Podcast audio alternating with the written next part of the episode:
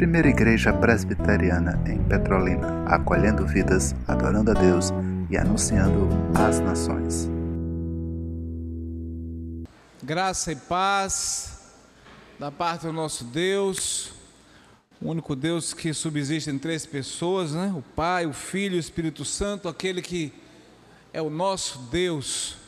Alegria estar mais uma vez reunidos com os irmãos aqui nessa manhã para estarmos estudando a palavra de Deus, dando continuidade aos nossos estudos.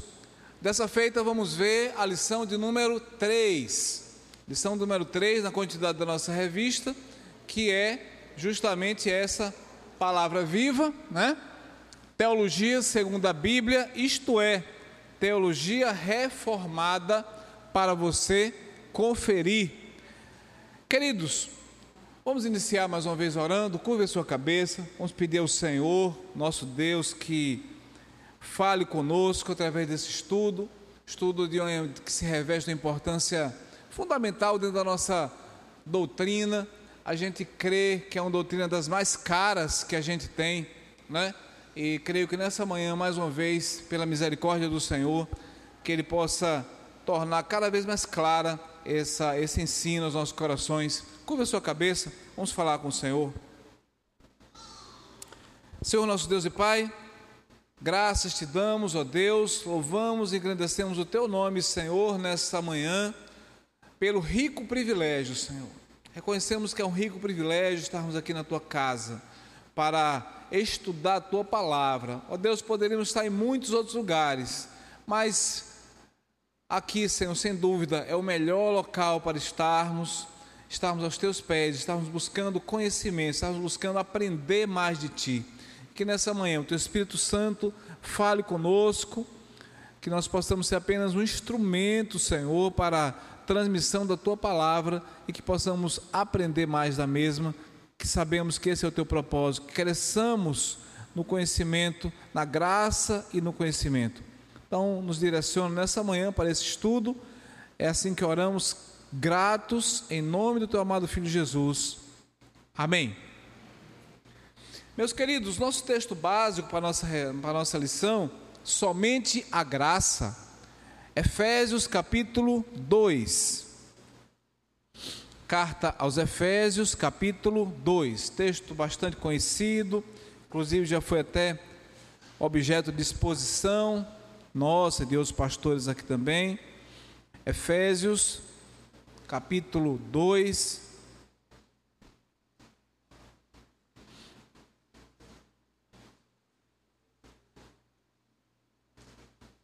Está até já sendo projetado aí, mas vamos abrir aqui também. Efésios capítulo 2. A princípio, apenas os versos 8 e 9, que inclusive é um texto que recomenda que nós saibamos de cor né?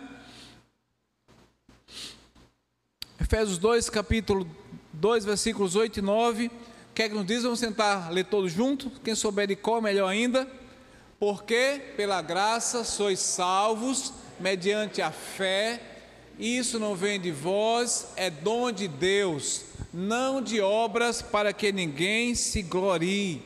Apenas por enquanto, o versículo 8 e 9, como né, bem recitamos aí, é um texto que a gente precisa ter no coração, precisa realmente, é uma verdade das mais caras que a gente tem dentro da nossa fé reformada.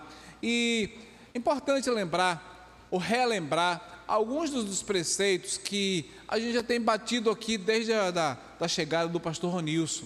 Porque, queridos, a fé reformada precisa ser compreendida, precisa ser entendida, sobretudo por nós. As pessoas nos têm como presbiterianos com pessoas que estudam, com pessoas que conhecem a Bíblia, com pessoas que conhecem a verdadeira doutrina, a doutrina bíblica, e nós não podemos prescindir disso. E é uma preocupação muito grande do conselho, muito, muito importante, é uma preocupação do nosso docente, que é o pastor Ronilson, né? E nessa manhã a gente vai ver, é, vai ver esse assunto como um reforço de tudo aquilo que já tem sido ensinado né, dentro da teologia reformada. Então, quando a gente fala em teologia reformada, a gente já sabe que tem alguns pressupostos, né? alguns pré-requisitos que a gente precisa ter bem claro na nossa mente em relação ao que a gente chama de teologia reformada. Né? Por que, que a nossa teologia reformada e talvez outras né, que a gente conheça né, não sejam reformadas? A gente chama de algumas igrejas que não são tão puras quanto aquelas que praticam efetivamente, que conhecem, que vivem a doutrina reformada. Então, basicamente, a gente pode dizer que a teologia reformada, que nós cremos, ela se baseia basicamente em três pontos que a gente poderia resumir. Se você crê, se uma igreja crê em pelo menos três premissas, vamos dizer assim, a gente pode dizer que essa igreja reformada é uma igreja confiável. Primeiro ponto, centralidade da Bíblia. Centralidade da Bíblia. A gente já estudou aqui que a gente crê no sola escritura, né? E toda a escritura. Então, somente a escritura e toda a escritura, né? Não são partes, mas toda. A gente vai ver que muitas vezes existem textos na palavra de Deus que não são fáceis de serem entendidos. O próprio apóstolo Pedro nos traz essa essa definição, essa palavra no seu livro, que tem textos que são realmente difíceis de entender, mas toda a escritura ela é a palavra de Deus, né? E isso está lá em Timóteo confirmando exatamente essa mesma ideia da centralidade na Escritura, centralidade, a gente precisa então ter claro na nossa mente, se alguém tem dúvida, precisa estudar, precisa perguntar, precisa questionar, para que não haja dúvida. E nessa centralidade, a gente sabe o quê? Que a palavra de Deus ela é o quê? Ela é inerrante, ou seja, não tem erro. Algumas pessoas dizem, ah, mas não tem erro em que aspecto? Né? a gente precisa esclarecer também isso um pouquinho, que na verdade, como a gente está sempre rebatendo isso aí, é bom para a gente fixar. Ela é inerrante no seu original, na, nos seus escritos, nos seus pergaminhos, naqueles né, originais. Em uma outra versão, tanto que de tempo em tempo tem alguma revisão, porque foram homens que traduziram para vários idiomas, várias línguas, mas os originais que foram escritos, pergaminhos originais, né, a gente pode ter certeza absoluta, com 99,9% que não há chance de ter erro. Né? É inerrante a palavra do Senhor. Mas ela também, a gente diz que ela é autoritativa. Ou seja, ela é autoridade em nossa vida, ela é quem deve dizer onde e como devemos andar. E aí estudamos aqui com o pastor, alguns domingos, sobre o que? Né? O que fazemos com o que cremos. Ou seja, essa autoridade que a gente diz que a Bíblia tem na nossa vida, né? ela realmente faz sentido na nossa vida prática, né? o que a gente está fazendo com isso que a gente diz crer, está fazendo sentido lá fora, está fazendo sentido para mim, né? então ela é inerrante, ela é autoritativa e ela também é o que? Suficiente. E essa suficiência da Escritura vai ser, quem teve, quem teve a, quem leu a lição, vai perceber que isso vai ser um diferencial muito grande em relação a nós reformados e, por exemplo, a os católicos romanos. Porque para eles a escritura, a palavra de Deus não é suficiente. Para a gente é. Para a gente, os 39 livros do Velho Testamento e os 27 livros do Novo são plenamente suficientes. Encerrou-se o cano, ou seja, né, a, a palavra de Deus está aqui encerrada. Aqui não precisa de mais nada que complemente, que venha de fora, né? Ela está aqui na nossa mão. Então, esse, esse, esse trio de coisas, né? Primeiro, centralidade na Bíblia, e dentro dessa centralidade, inerrância, autoritativa e suficiente. Tá certo? E a gente vai ver que a, a, a falta de crença na suficiência da Escritura, a falta de crença na suficiência é o que leva, né, que levou e tem levado ainda hoje a vários erros sucessivos, né? É, sobretudo a revista vai ser até muito a questão do, do, do, do papismo, né, do catolicismo romano, em relação a essas coisas por não crer ou não abraçar, né? O solo escritura, consequentemente a questão da suficiência da palavra, tá? Então pronto. Enquanto fé reformada, temos centralidade na Escritura, nesses três pontos, soberania de Deus. Estudamos aqui, né, em dois domingos, se não me engano, né, sobre a soberania. Deus ele é soberano. Deus ele é soberano. Louvado seja o nome do Senhor por isso, porque todas as coisas estão no controle absoluto do Senhor. Estudamos isso aqui, né? E doutrinas da graça. A graça do Senhor sempre foi graça, amados, sempre foi graça, desde o Velho Testamento até o Novo, né? até hoje, até sempre, até o último dia em que o Senhor vier buscar a sua igreja, será graça. E o que é graça? Quem diz assim uma definição aí bem rápido? Vamos lá? Hein? Pronto, a definiçãozinha clássica ali. Favor imerecido. Graça a isso é um favor que Deus graciosamente nos deu, nos outorgou, nos dá diariamente e nós não merecemos nada. Nada. Louvado seja o nome do Senhor por isso. E aí a gente separa graça de misericórdia. Né? E o que seria misericórdia? Graça, favor e merecido, definiçãozinha clássica. E misericórdia, a gente, diz, a gente costuma dizer misericórdia, Senhor, misericórdia. E o que é a definiçãozinha? Misericórdia?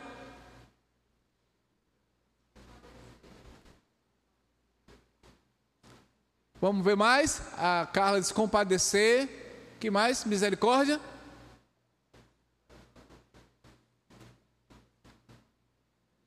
E aí, misericórdia? A gente diz misericórdia. E aí?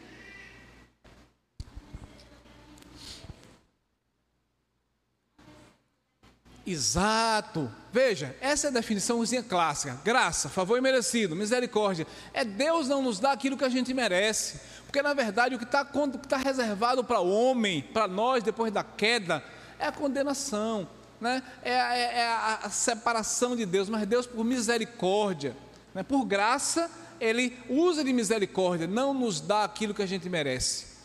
Então, misericórdia é isso, é a gente ter da parte de Deus esse favor, né? Ou seja, são, são termos que estão muito entrelaçados, né? Graça e favor. E por graça, Deus usa de misericórdia, ou seja, não nos dá aquilo que nós merecíamos, que nós merecemos. Tá bom, queridos? Então, ah, essa soberania de Deus é a doutrina da graça, que, que a graça é o que circula tudo, por isso que eu digo que é, é uma doutrina tão cara para nós reformados. E aí a gente tem, dentro dessa doutrina da graça, os solas que se harmonizam com a tulipe, né?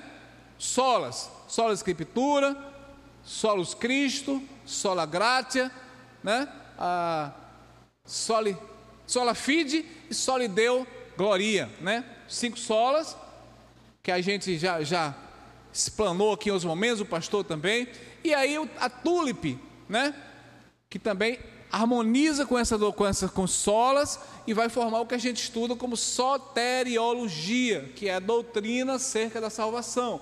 A tulipe, que é um acróstico do inglês, né? O T, depravação total. O homem é totalmente depravado, não na sua essência. E a gente vai, a lição vai falar um pouco disso aqui não na sua essência, porque a essência do homem foi criada em Deus.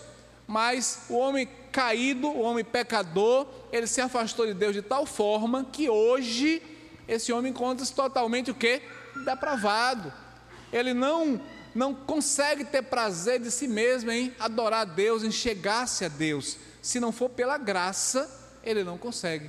Então, depravação total. O U do inglês também, eleição incondicional, né? O L de expiação limitada ou particular, porque Deus ele salvou um povo que ele quis, porque ele é Deus, ele é soberano, ele é Senhor, e ele fez da forma que lhe apraz. Então, L de expiação limitada, né? O I, né, do acróstico la tulipe, de graça irresistível, mas a gente vai ver que e os estudiosos usam que é melhor, ao invés de graça irresistível, chamar de graça eficaz, porque graça irresistível. Né? E aí eu queria até falar desse livro aqui para vocês, não sei quem já, quem já teve a oportunidade de conhecer, é um livro antigo, relativamente antigo, Uma Jornada na Graça, livro maravilhoso, é o mínimo que a gente pode dizer. Para a gente reformado, eu diria que é um livro de cabeceira, eu já, a gente já leu pelo menos integralmente duas vezes. E sempre está recorrendo a ele, né? Já está até um pouquinho já esgaçado aqui de estar tá folheando, mas na verdade é um livro de cabeceira, uma jornada na graça. É, sabe, ele vai assim deixar muito claro para a gente essa questão da tulipe, ponto a ponto, através de, de, de, de, uma história bem gostosa e ler, que você vai lendo, vai lendo, vai se envolvendo, né? mas muito bom. Né? Então, essa graça eficaz do Senhor em nossas vidas, porque Deus não nos arrasta, né? se fosse uma graça é, é, forçada, né? irresistível, mas não é, o autor até fala isso, porque a pessoa se fosse uma graça irresistível ao ponto de que alguém não quisesse, mas Deus forçasse, não, hipoteticamente, mas é uma graça eficaz, ao ponto de que ela opera no coração do homem e o homem não consegue resistir. Né? Quando Deus chama, né, esse é um chamado realmente eficaz, de forma que o homem não consegue resistir. Né? E o P, né, da, da, do acróstico, né, perseverança dos santos. E aí a gente vai ver no, na, dentro da, da doutrina reformada que não é eu que persevero, mas Deus que persevera em nós. Deus é que nos dá a condição de caminhar e perseverar. Ele nos dá o modo de como devemos andar, ou seja, na centralidade da palavra, caminhando de acordo com as doutrinas da graça, e através disso ele vai trabalhando em nós, vai operando em nós essa questão da perseverança, de forma que a cada dia a gente precisa estar caminhando mais e mais dentro dessa, dessa presença de Deus. Tá ok, amados? Então, somente a graça, é, eu digo que é uma doutrina muito cara para a gente, porque a gente vai perceber, amados, que a, o homem em si, e é isso que muitas vezes motiva a, a, a linha arminiana de, de, de, de crença, que é justamente assim: o homem quer estar de alguma forma no centro. E a gente percebe que, diante da depravação, diante da queda desse homem, esse homem não tem como se suster diante da presença do Senhor. É um homem caído, é um homem que não, não de si mesmo, ele não consegue agradar a Deus. Tá? Ele está totalmente depravado. E aí, a, a gente vai perceber que, na verdade, o homem sempre quer, de alguma forma, ter essa, esse protagonismo na história. E biblicamente falando, ele não tem. Ele não tem. A Bíblia mostra que é um homem que, se dependente dele, ele vai estar o que? Todos pecaram, diz a palavra. Todos pecaram. Deus, a palavra diz lá em Romanos 3, 23, que Deus olhou dos céus abaixo e não viu um justo, nenhum sequer. Então, se todos pecaram e destituídos estão, carentes da glória de Deus, da graça de Deus, dessa graça eficaz na nossa vida, que nos sustenta, nos direciona, não é? Então, quem é esse homem diante de Deus? Nada. Mas, infelizmente, né, a, é uma, uma resistência às doutrinas da graça, por exemplo, o homem é, querer estar no, de alguma forma no centro. Né? A história narra alguns, alguns episódios, entre eles, né, em que havia a, a, a teoria do antropocentrismo, né? Antropós homem, centrismo no centro, de que o homem estaria no centro né? da, da, do universo, da humanidade. E essa teoria ainda hoje, infelizmente, prevalece. Existem homens muito capazes, né, muito inteligentes, mas a gente tem a plena convicção de que é a graça comum de Deus que opera. Nós sabemos disso. A palavra diz lá em Atos que é Deus que opera em nós, tanto querer como em Efésios, né? Deus que opera em nós, tanto querer como o é Deus. Por isso que sempre foi graça. E aí a gente vai aprendendo, né? a, as terminologias, é como o pastor Ronilson sempre diz aqui: antiga administração da aliança da graça, Velho Testamento, e nova administração da aliança da graça, Novo Testamento, mas sempre foi graça, sempre foi favor da parte de Deus. Então, eu, por mim mesmo, estou caído, estou afastado, por mim nada posso fazer, mas é a misericórdia do Senhor, a graça e a misericórdia do Senhor né, que atuando né, nos resgata. E esse resgate desse conhecimento é o que a gente precisa estar muito claro em nossa mente e nosso coração, mente e coração, né? muito alinhado em relação a isso, para que a gente saiba defender a nossa fé. Né? 1 de Pedro 3,15. Quem abrir pode ler. 1 de Pedro, se puder projetar, projeta aí, nosso querido Venâncio, aniversariante de, dessa semana que passou. 1 de Pedro 3,15. Vamos lá. O que é que diz aí? Quem abrir pode ler. Microfone, por favor, Diácono Roniel, som. Olha o nosso irmãozinho ali. Antes, santificai a Cristo como Senhor em vosso coração, estando sempre preparados para responder a todo aquele que vos pedir razão da esperança que há em vós. Sobretudo a partezinha final aí que Samuel, né? Nosso irmão Samuel leu ali. Samuel?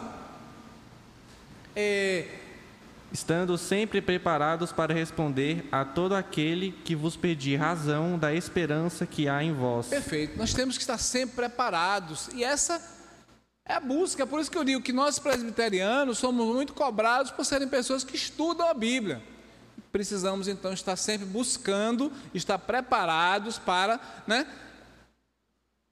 responder a todo aquele que perguntar a razão da esperança que há em nós. Então, é isso, conhecimento da Bíblia é o que nos sustenta. Esse conhecimento é o que nos leva a estar mais próximo a Deus. Não, não é um conhecimento meramente, sabe, é, é, teórico, mas o conhecimento teórico precisa nos levar à prática. Nos precisa, precisa nos levar esse conhecimento aliado, né, a, a, a, a piedade, como diz lá em 2 Pedro, aliando o conhecimento à piedade, que é a prática cristã, oração, leitura da palavra, jejuns, né? vigílias, como temos feito aqui, vai ter a próxima na sexta-feira. Tá? Então, são essas práticas cristãs de piedade associadas com o conhecimento que vai realmente nos levar a ter uma vida né, ah, que agrada a Deus, que faz, que satisfaz o propósito de Deus. Então a gente não pode prescindir disso, amados, de pensar que a gente vive nesse mundo em que o homem quer ter a centralidade, o homem quer ter a primazia, o homem quer, quer, quer dizer que é alguma coisa. Né? Os jovens que estão aqui nessa manhã, é, sobretudo aqueles que frequentam faculdade, mas até o ensino fundamental e médio mesmo, que a gente percebe é o tempo todo nossos jovens sendo bombardeados com, com, com teorias esdrúxulas, com ideias antibíblicas, com essa tal da modernidade líquida que está aí, né? Esse relativismo. Então, queridos, nós, como cristãos reformados, jovens, temos que firmar essa questão da centralidade da Escritura. Está na Bíblia? A Bíblia dá margem a isso? Ok, beleza. Não dá margem? É isso que a gente precisa. Então, mas para que a gente fale isso, precisa conhecer. Eu não estou dizendo aqui nem, nem, defendendo que ninguém esteja lá batendo boca com o professor. Ah, mas se, se for oportuno, esteja dizendo a quem lhe perguntar a razão da esperança. Não é, não, eu, é uma opinião minha, não acho que seja conveniente você estar tá lá na sala de aula debatendo, batendo boca com o professor. Não. Até porque o professor, em tese, está numa posição de autoridade ali em sala de aula. Mas você precisa conhecer para não se influenciar. Pelo contrário, influenciar aqueles que porventura não conhecem, aqueles que porventura estão hoje aí indo por, por esse relativismo, estão indo aí por essa, essa modernidade líquida, por essa falta de base Enquanto as pessoas estão assim, sem base, sem um esteio para se firmar, nós temos a palavra de Deus inerrante, autoritativa e mais que suficiente para nos mostrar todas as coisas. Amém? Meus queridos, então, a, como eu dizia da questão da suficiência, a nossa lição hoje ela vai bater muito nesse ponto em relação à questão da graça, porque, por exemplo, é, devido a essa, essa questão do homem querer estar num lugar que não é seu, que o centro tem que, tem que ser de Deus, teocentrismo, Deus no centro, né? Ah, por conta desse, desse desvio, desse afastamento, a Igreja Católica, sobretudo, começou a trazer uma série de tradições. Tradições que não encontram na sua grande maioria, ou na sua, posso dizer, que quase na sua totalidade, respaldo algum da parte da, da palavra de Deus. E aí o autor vai citar, por exemplo, aqui, a questão da realização de missa em favor dos mortos. Ainda hoje a gente vê, né? Missa de sétimo dia, missa não sei quantos dias, trigésimo dia, de anos. As pessoas acham que, enquanto a Bíblia é taxativa, né? Em falar lá em Hebreus 9, 27, que está ordenado aos homens morrer uma só vez, vindo depois o que? O juízo. Hebreus 9, 27. Né? Tem parábolas como a do rico de Lázaro, né? e outras, outras e outras e outras e outras expressões da palavra de Deus que mostram que é, é, o homem morre e vai estar justamente ali, sendo diretamente na presença do Senhor para ser julgado pela sua vida. Deus é Deus dos vivos e não dos mortos. Então, a palavra de Deus é muito clara em relação a isso. E, infelizmente, devido a, interpretações humanísticas, a gente não tem dúvida de, de, de afirmar isso, é que, por, por, por exemplo, acontecem missas em favor de mortos, como se uma missa, uma vela que se acende, uma prática né, desse tipo possa efetivamente ter algum tipo de resultado. Uh, o, o, autor vai falando aqui, por exemplo, da questão da ceia do Senhor que foi adquirindo uma, uma, uma, interpretação cada vez mais ampla, mais elaborada, mais, vamos dizer assim, até de, da, da fruto da, da imaginação humana. E aí foi se é, é, saindo do, do, que a Bíblia diz lá em 1 Coríntios 11, 23, né? examine-se o homem a si mesmo, a ceia como meio de graça, né? Que, o que é meio de graça? Meio de graça, né? É o meio ordinário, segundo está lá no nosso, nosso catecismo, né? Um meio de graça é um meio exterior que nos comunica forma de nos aproximarmos mais de Deus. A oração meio de graça é a leitura da palavra meio de graça? Sim, né? Santa Ceia meio de graça? Sim, mas ela em si mesma é apenas um momento, né? A, a, o apóstolo Paulo ele vai nos mostrar como deve ser realizado, de que maneira, criticava a forma como os coríntios faziam, não é verdade? Está lá em, em 1 Coríntios capítulo 11, né, ele mostra como deve, como deve ser e como não deve ser, mas a ser em si é apenas um meio de graça, um meio exterior, de, de, de através do qual Deus manifesta sua, seu favor a nós com essa prática. Mas com o passar do tempo, né, é, essas práticas, por exemplo, da, da, da Santa Ceia, começou a envolver outras coisas, por exemplo, ele fala lavar as mãos, lavar as roupas. É, mais tarde, no século XI, passou a ser servido direto na boca do participante. Né? Eu já fui católico romano durante muitos anos em minha vida, né? lá no passado, mas fui muitos anos. E quem já foi também aqui católico romano sabe muitas vezes isso. Tem, tem padre que você não pode pegar na, na, ele, ele mesmo que bota na, na, na, sua boca. Isso aí já vem dessa, dessa toda essa tradição. Né? Alguns se ajoelham ali diante. São práticas que não se tem um respaldo bíblico para isso. Por que, que, que se faz isso? Mas tudo fruto da tradição, tudo fruto de, de, de ideias humanas, né? É, ideias, por exemplo, na Santa Ceia da transubstanciação, né? Alguém já ouviu falar nisso? Transubstanciação? Que seria o quê? Isso, que não é, né? é apenas um símbolo, ali é o símbolo. Ah, o texto fala lá, por isso que precisa entender, em memória. Fazer isso em memória. O, o pão continua sendo pão, o vinho continua sendo vinho. Não tem essa transubstanciação. Não existe. A Bíblia não, como a gente crê na centralidade da Escritura, né? Então a gente não pode dar margem para esse entendimento, por exemplo, de transubstanciação. Não, não tem margem para isso. Né? Ela, pão é pão, vinho é vinho, é em memória, memorial. Né? Um meio de graça, sim, porque ali a gente está né, fazendo autoexame, está buscando é, é, muitas vezes renovar um compromisso com o Senhor em oração, e deve ser assim, né? Tanto que examine-se o homem a si mesmo, e então coma e beba. A ceia deve ser assim, não como muitas vezes a história tem narrado aqui, de tal forma que é, chegou-se ao ponto, segundo nos narra aqui o nosso, nosso script, de que foi estender-se a, a eficácia da Santa Ceia como meio de graça para os mortos. Veja, né? Chegou a, a, ponto de chegar a se estender a eficácia da Santa Ceia, não só aos vivos, ainda até rir, porque a gente né, vê que é uma coisa tão absurda diante do que a gente crê na palavra, na centralidade da Escritura, estendendo os benefícios da, da, da, do meio de graça da Santa Ceia para alguém que já, que já morreu.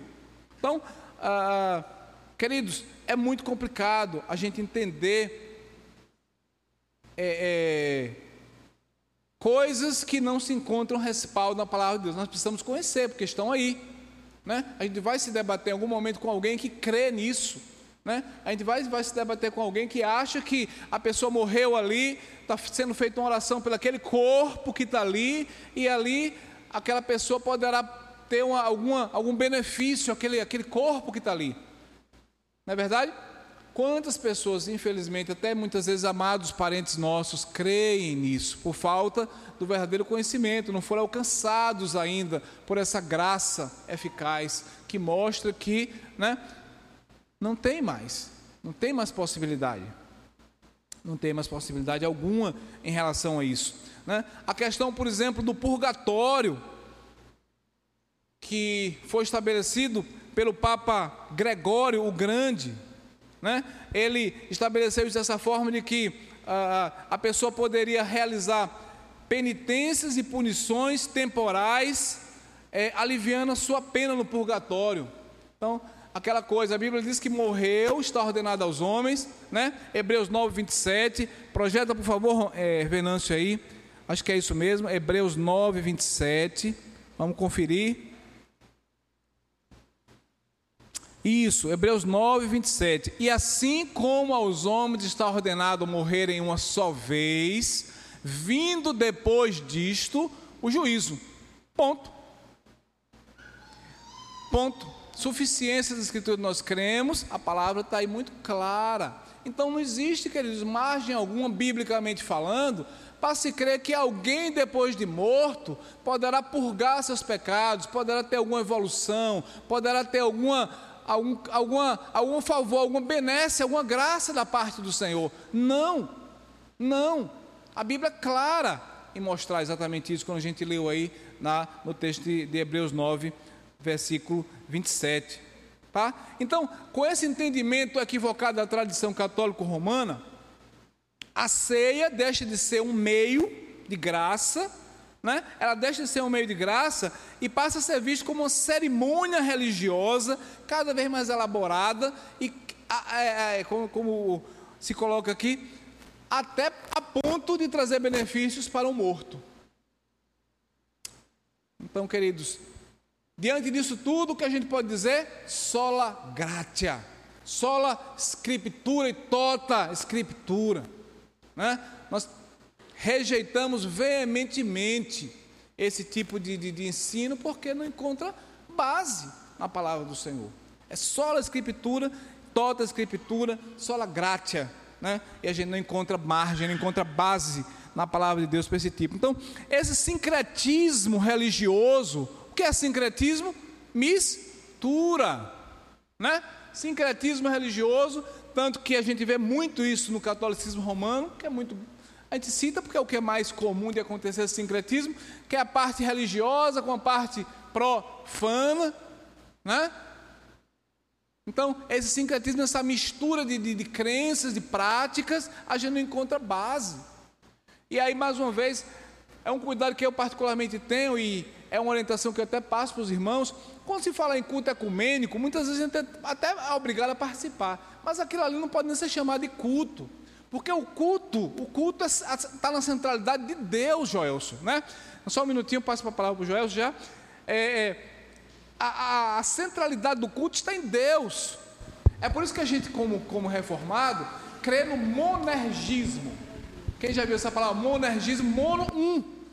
Então Deus é que é tudo, é o centro. Tudo começa em Deus e tudo termina em Deus.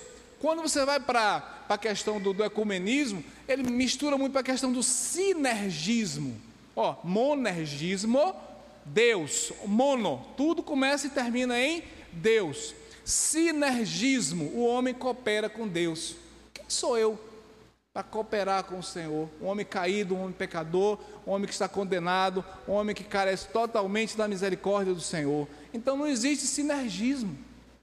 É mono, Deus, tudo começa em Deus, é Deus que convence o pecador, é Deus que pela sua graça alcança o pecador, foi Deus que mandou seu filho, foi Deus que nos salvou através de Cristo, é Deus que nos sustenta, é Deus que persevera em nós. E glória seja dada ao seu nome. Diga, meu amado Joelson.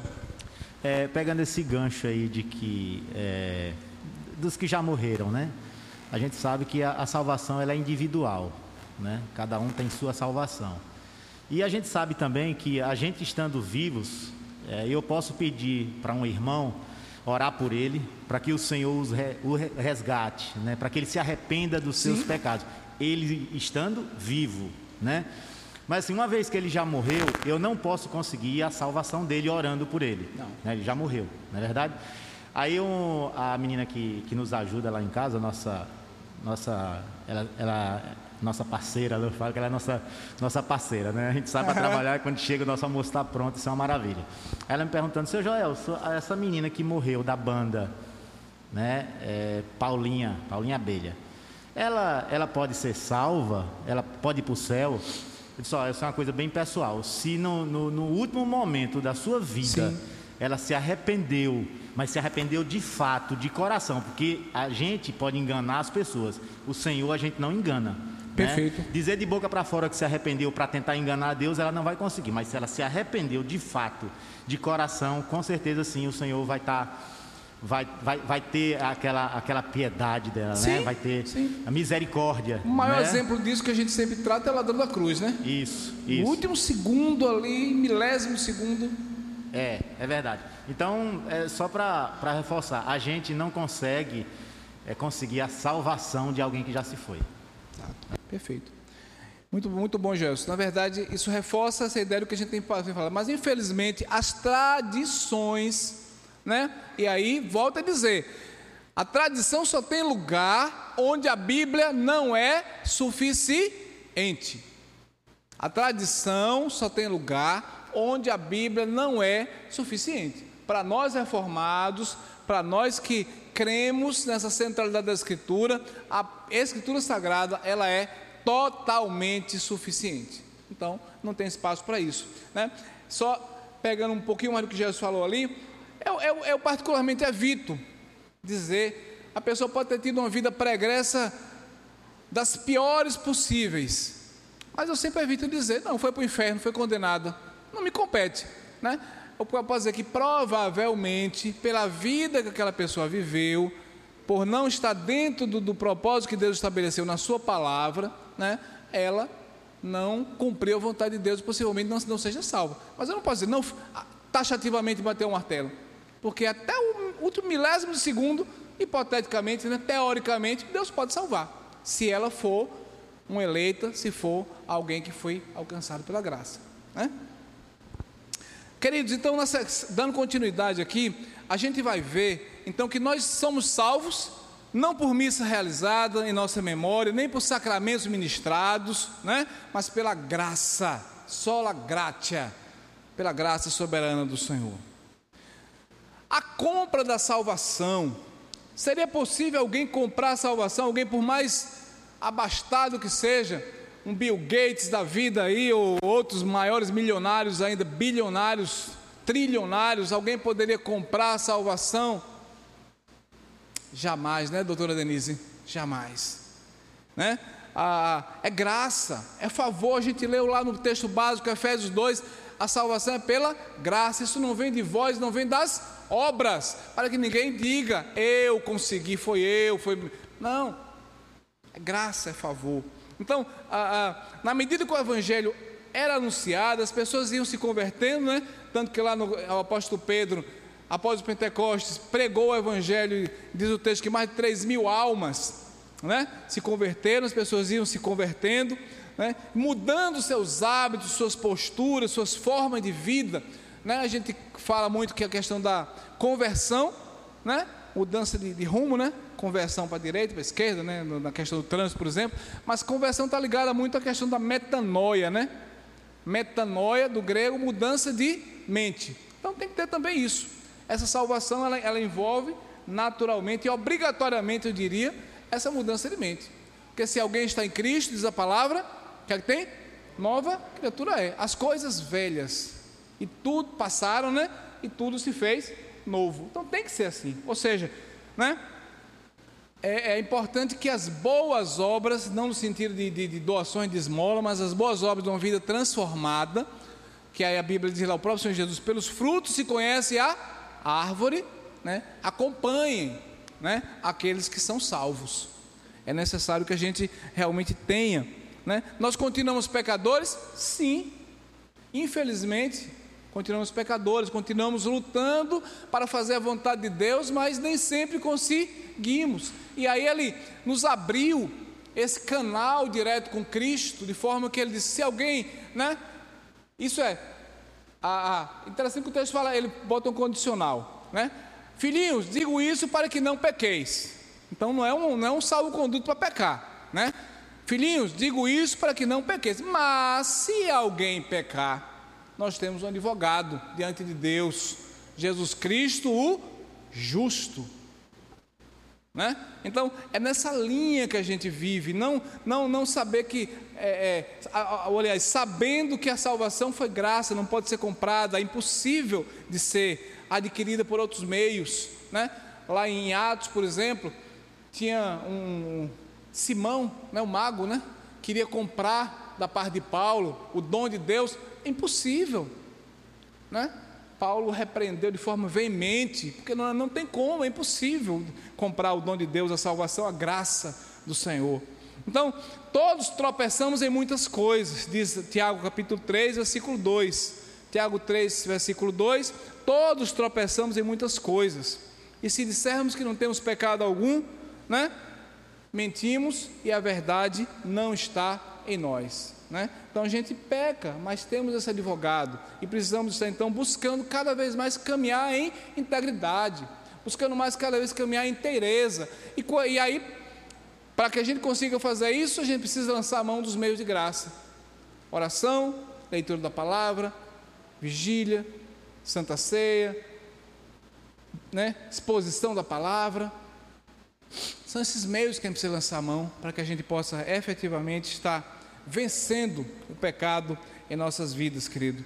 Então, ah, ah, uma outra coisa que o autor coloca aqui, e que termina às vezes sendo até é, é, um tema sempre recorrente, é a questão de pecadinho e pecadão, né?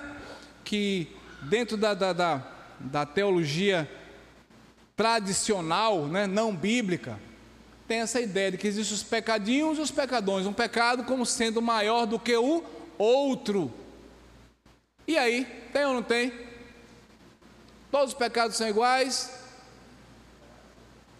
Sim ou não? Quem pode nos ajudar aí? São ou não são? Todos os pecados são iguais?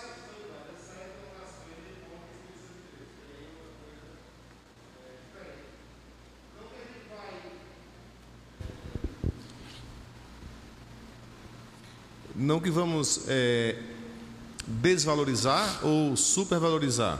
Na nossa mente, é, alguns pecados eles são bem aberrantes, né?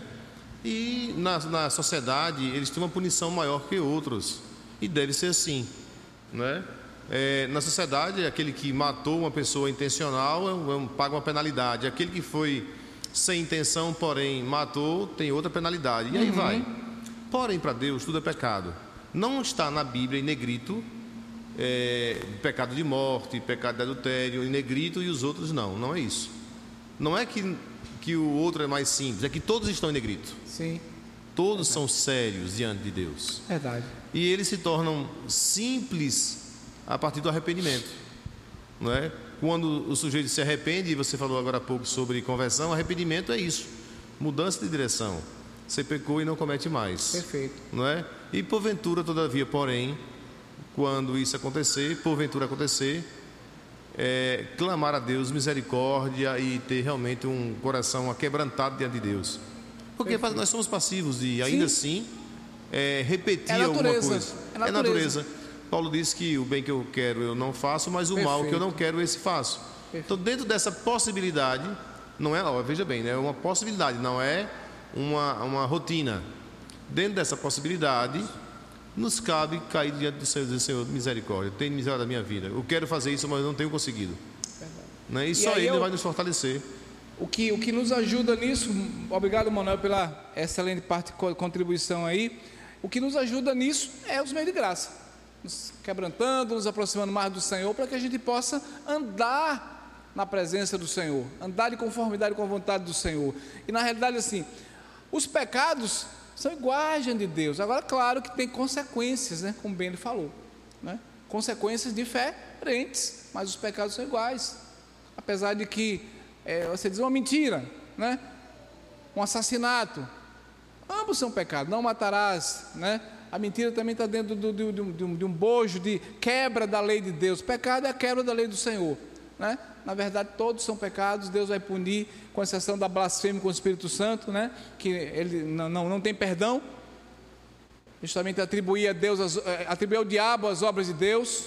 Basicamente seria isso, essa blasfêmia com o Espírito Santo, mas pode ser até um tema de um estudo mais aprofundado, né? É, é, em, em, algum momento, né? Mas com exceção da blasfêmia, todos os demais pecados são iguais, né? Vai depender apenas da questão da consequência. Então, queridos, diante disso aí, uma, uma, uma, uma diferença entre a tradição e a Bíblia é a questão do sacerdócio. Nós somos sacerdotes. Já, constantemente a gente recita isso aqui, né? 1 de Pedro 2, 9. Somos sacerdócio real, nação santa, povo de propriedade exclusiva de Deus. Sacerdote, na antiga dispensação da, na antiga administração da Aliança da Graça, era aquele homem que apresentava o povo diante de Deus, né? E tinha o sumo sacerdote que uma vez por ano entrava no Santo dos Santos, né? A gente conhece a história lá bíblica. Mas quando Cristo morreu, diz o texto o véu se rasgou, cantamos aqui, o véu que separava já não separa mais. Rasgou-se de cima a baixo, de forma que agora nós temos o que a gente chama de sacerdócio, o quê? Pleno universal. Muito bem. Nós temos sacerdócio universal, acesso direto à presença de Deus. Que maravilha, meus queridos, que bênção. Saber de que agora a gente não precisa confessar o pecado para o padre, para que ele mande você rezar ali tantos Ave Maria, tantos Pai Nosso, fica ajoelhado em cima do milho e que você. Não, jamais. Mas tem pessoas que infelizmente ainda creem nisso. Misericórdia. Precisamos orar por essas pessoas cada vez mais. Para que Deus abra os seus olhos, aqueles que são destinados à salvação possam aceitar e receber mas nós temos esse sacerdócio universal, esse acesso direto. Que glórias ao nome do Senhor, que bênção, que graça maravilhosa, de podermos nos dirigir diretamente ao Pai nessa relação vertical, falar diretamente com o Pai, Abba Pai, que maravilha. Então, queridos, é, esse sacerdócio universal que o Senhor nos concede é também graça, é favor, de maneira que a gente não precisa de mais de um intercessor, senão Cristo. Ele, apenas Ele, somente Ele, Cristo Jesus é o nosso intercessor, aquele que nos liga ao trono da graça do nosso Deus. Então, queridos, ah, esses costumes que, que a tradição muitas vezes trouxe, né, de que o padre passa ali umas penitências, umas, umas, umas práticas e que você vai, né, por conta disso ter perdão seu pecado, né? Infelizmente, né? Quantas pessoas ainda creem nisso? A, a história ainda narra, por exemplo, de que é, algumas pessoas, por, por ter um pecado mais grave, considerado assim, né, poderiam ser perdoadas se participasse de uma cruzada, né, que era uma guerra que havia no século IV, século V, né, é, se participasse de uma guerra dessa em favor da, dos objetivos da Igreja Católica, ou se fizesse, ou se alguém pagasse algo em seu lugar, que eram as famosas indulgências, né? Poderia ter, ter esse perdão, mas onde a Bíblia diz isso, queridos? Né? O justo viverá pela fé. Lemos aqui no texto de Efésios: pela graça sois salvos. Né? A fé vai ser um, um tema posterior, sola fide, né? Para dentro da nossa do nosso escopo de, de, de doutrina da graça, em que a gente se firma para a gente crer e cada vez mais caminhar na presença do nosso Deus. Mas sabemos de uma época da história em que as indulgências eram algo muito forte, né? As pessoas pagavam, as pessoas se sacrificavam para conseguir então perdão dos seus pecados. Uma bula estava dizendo: olha, a partir de hoje, né? E, e, mais ao ponto que chegava de que alguém já morreu também, Manuel, e o Papa lá dava uma bula que, olha, está perdoado. Morreu, mas está lá, está perdoado. Que situação, né? A, a que ponto a tradição, e aí o Senhor Jesus mesmo, quando esteve aqui no nosso meio, disse assim: vocês erram porque não conhecem as Escrituras. E não conhecendo as Escrituras, não conhecem o poder de Deus. Então, se não conhece a Escritura, você tá, vai estar tá, tá condenado ao erro, a caminhar segundo a tradição, segundo a história, segundo o pensamento de algum filósofo aí, mais que se destaque mais. Mas aí a gente vai para a palavra e diz o que? Examinar as Escrituras. Sejamos, amados, bereanos né? Não vamos crer em qualquer vento de doutrina que está por aí, por mais que seja qualquer pessoa que diga que a gente considere alguém né, de importância XYZ. Não. Centralidade na Escritura. Vamos conferir para ver se realmente essas coisas são assim. Mas em grande época da, da, da história da igreja, está lá relacionada à questão do comércio da fé. Né? Comércio, as pessoas mercadejavam a fé. E ainda hoje, infelizmente, né? Em alguns meios evangélicos, ditos evangélicos, a fé é mercadejada. As pessoas acham que se você tem um dízimo alto ou uma oferta, traga o seu tudo, dê o seu tudo, isso, aquilo, aquilo outro, aquele, aquele, aquele trabalho de, a gente chama de PNL, talvez, programação neurolinguística ali e tal, e aquela coisa, aquela pressão emocional. Quantos não tem? Vendido tudo que tem para dar lá uma fogueira, que a gente sabe muitas vezes para onde vai, né? Então, queridos, é importante a gente entender e saber que nós cremos na graça, somente a graça do Senhor. Então, o dízimo é bíblico? É.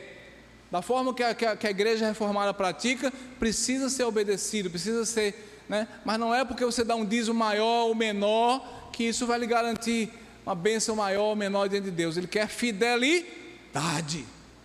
Que Deus quer fidelidade. Não é o valor, não é o, a, a quantia, não, mas é a fidelidade. Isso sim Deus cobra de cada um de nós. Então temos que pensar dessa forma.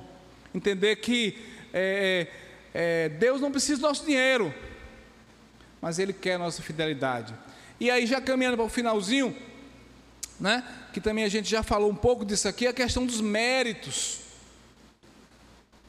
Infelizmente, há pessoas aí, por conta dessa doutrina católico-romana, que acha que se você tem mérito, se você faz boas coisas, se você faz boas obras no sentido de boas práticas, você está conseguindo conquistar um lugar no céu.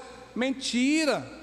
A Bíblia é muito clara em dizer que nós somos salvos pela graça. O homem está depravado totalmente. Infelizmente, como eu dizia na, na introdução, o homem não quer aceitar o seu lugar de homem, de homem caído, de homem depravado, de alguém que necessita totalmente da graça de Deus na sua vida. Sem essa graça, nada feito.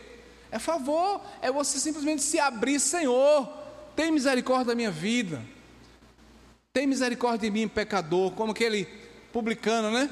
Fariseu, ó oh, Senhor, graças te dou, porque não sou como os demais. Mas chegou lá o publicano, não tinha nem coragem de levantar os olhos, baixou a cabeça, Senhor, tem misericórdia de mim. É isso, queridos. Né? Não há méritos diante de Deus, não há méritos nenhum para o homem. O homem natural, ele não consegue entender isso, né? Porque parece loucura. Porque o homem quer estar tanto no centro da história que ele não consegue entender que Deus é que é Senhor e Ele é servo, Ele é, ele é um nada, Ele é uma, né? É um nada, nós somos nada. Mas o homem que, homem comum, homem natural, como a gente muito, é, geralmente chama, ele não consegue entender. As coisas espirituais são loucura para esse homem, até que seus olhos caiam as escamas, né? Como aconteceu com Paulo, não é verdade? Literalmente caíram escamas dos seus olhos e eles então abriam os olhos. A gente sabe disso. E o texto 2 Coríntios 4, 4. Por favor, Enas, projeta aí para a gente. 2 Coríntios 4, 4 vai nos mostrar exatamente essa realidade da cegueira que o homem sem Deus ele vive. Olha lá, ó, nos quais o Deus, Deus minúsculo, deste século, cegou o entendimento dos incrédulos, para que lhes não resplandeça a luz do Evangelho da glória de Deus, o qual é a imagem de Deus.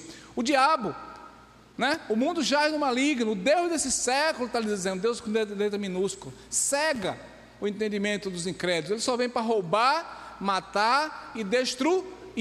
João 10,10, 10. mas eu vim, diz o Senhor, para que tenha vida e vida em abundância. Então, queridos, essa cegueira que a gente às vezes não consegue entender, mas, mas fulano é tão inteligente, mas fulano é tão capaz. Aí a resposta. 2 Coríntios 4, 4. Né? Então só Deus para abrir os olhos e fazer então cair essas escamas e a pessoa entender que por si mesmo nada pode fazer, mas só pela misericórdia, pela graça, só a graça. Diga, Manuel. É, um dos grandes problemas da vida hoje é que a vida está pautada no prazer da vida, do que ela oferece. Sim. Não é? Então, assim, não que nós, cristãos, é, protestantes, não tenhamos é, prazer no que Deus nos oferece, no que Ele nos disponibiliza para que possamos usar. Devemos usar. Não é? Devemos sim, e usar tudo que é. Ele diz que é tudo para o nosso deleite. Mas o problema é que as pessoas têm o prazer como uma essência maior e como referencial de sua vida. Não é? E dentro desse prazer, é, é preciso não, muitas vezes não cumprir algumas normas, algumas regras. Né? Dentre elas, vamos citar aqui rapidamente, é um conceito de família, por exemplo. Não é? Então, se eu for, é, obedecer esse conceito de família, não vou ter prazer nisso naquilo. Então, isso faz com que o homem se agarre cada vez mais, se distanciando cada vez mais dos preceitos de Deus. Não é? Verdade. E nós, como cristãos, sim, podemos é, usufruir dos Isso. prazeres que Deus nos proporciona. Perfeito. Não é? De forma sábia, prudente, não é? sem agravar, ao ponto do homem destruir o seu próprio corpo, é? nos prazeres da vida. Todas é? as coisas são listas, né? Mas nem todas convêm. E aí a gente conhece a palavra, sabe saber o que limite. A, que a questão do prazer da carne é gostoso, é. Isso. Mas em algumas situações leva para a perdição. O salário do pecado é a. Está aí. Só a escritura, só a graça, só a graça, né? A gente vai ver que quando a gente começa a caminhar, o Senhor vai abrindo nossos olhos, vai abrindo nossa mente, né? E graças a Deus porque nós tivemos esse privilégio, essa graça especial que nos alcançou e foi eficaz na nossa vida, de forma que nossos olhos se abriram, né? Foi ali pela fé, né? Foi na cruz, foi na cruz, diz o, diz o, diz o cântico, né? Foi na cruz, foi na cruz. Que um dia eu vi meu pecado castigado em Jesus. Foi ali pela fé que meus olhos abri e agora me alegro. Bênção, maravilha. Então, conclusão, meus amados: nem indulgência, nem missa para mortos, nem ah, méritos humanos, mas salvação pela graça. Nós reformados centralidade na Escritura, soberania de Deus e doutrinas da graça. Né? Colando aí como um chicletinho para a gente estar tá aprendendo. Amém? Alguém mais gostaria de fazer alguma pergunta, alguma colocação?